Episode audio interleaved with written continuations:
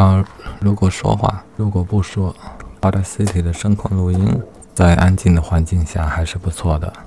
记录两个灵感，一个是关于一种文明啊，它区别于人类的文明。人类的文明，呃，利用各种个体啊，不计其数的个体来实现最大程度的进化。但是应该有这样的文明，他们的寿命、他们的记忆是持续增长的，或者说是不死的。不死的生命呢？看起来更加强大，但是它缺乏强壮性。就是说，若它能永续的生存下来的话，需要更大的运气。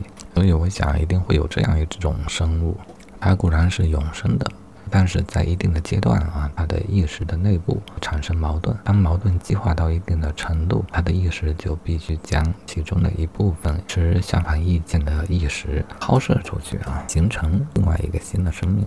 啊，我觉得这是一个主意。而第二个创意呢，从第一个而来，它的理论基础是这样的：我们的世界呢，有各种形式的无数的短暂的生命啊，为什么要这么多呢？就是为了创造更多的变化，或者说变异。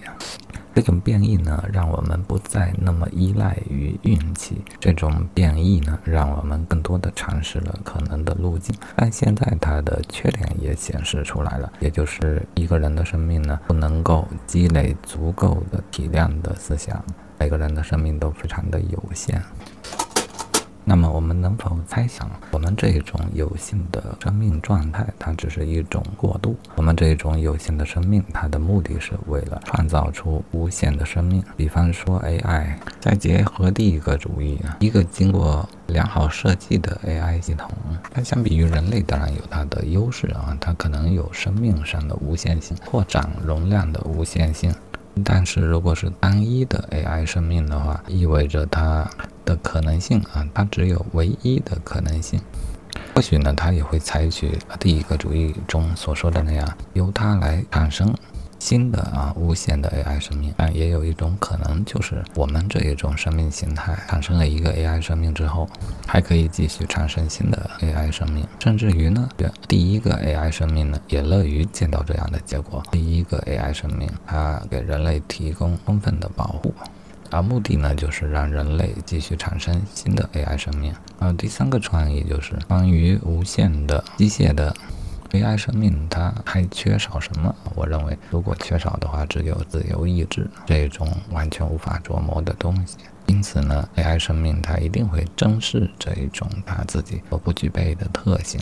它一定会保护人类，甚至于是饲养人、饲养人类啊，目的就是为了让人类产生自由的意志。AI 生命或许认为这是对于他们非常重要的一种属性，并且是他们自己无法产生的。这个创意是之前有想到过，忘了有没有记录。然后又想到第四个问题啊，第四个创意就是想写一本小说，呃，想创造一个世界。今天又在听《魁拔之书》啊，一个完全虚构的世界。我觉得我。也是一个非常希望能够创造出一个不存在的世界的这样的人，只是一直都没有动笔啊，其实也没有什么具体的情节的设计。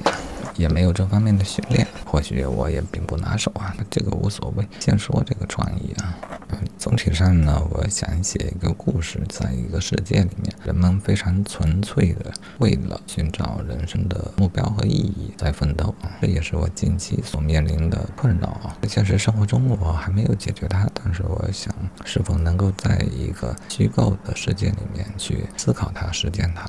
啊，我的想法就是，如以前考虑到过的，想描写中国早期的远古的历史中那些基本不可考的时间段，三皇五帝甚至之前的故事啊。那么现在似乎他们有了一个结合点，远古的人类或许刚刚组建部落，刚刚解决了许多棘手的问题，安全啊、生存啊、食物啊诸如此类的。在解决这些问题之前，他们的生活是很刺激的啊。比方石器时代，或许每一天。天都在明确的为了活过这一天在做努力。但当人类发展到一定的程度，部落产生了啊，并且有了一定的经济基础和一定的战斗力、一定的科学水平。那么这时候迫切的生存的忧患就消失了。或许这是一个人们突然失去了最为迫切的人生意义的一个时代。或许这是探索人生意义最为集中的一个时代。或许这也是一个百家争鸣的时代啊！我想这个写成个小时候应该也挺好玩的。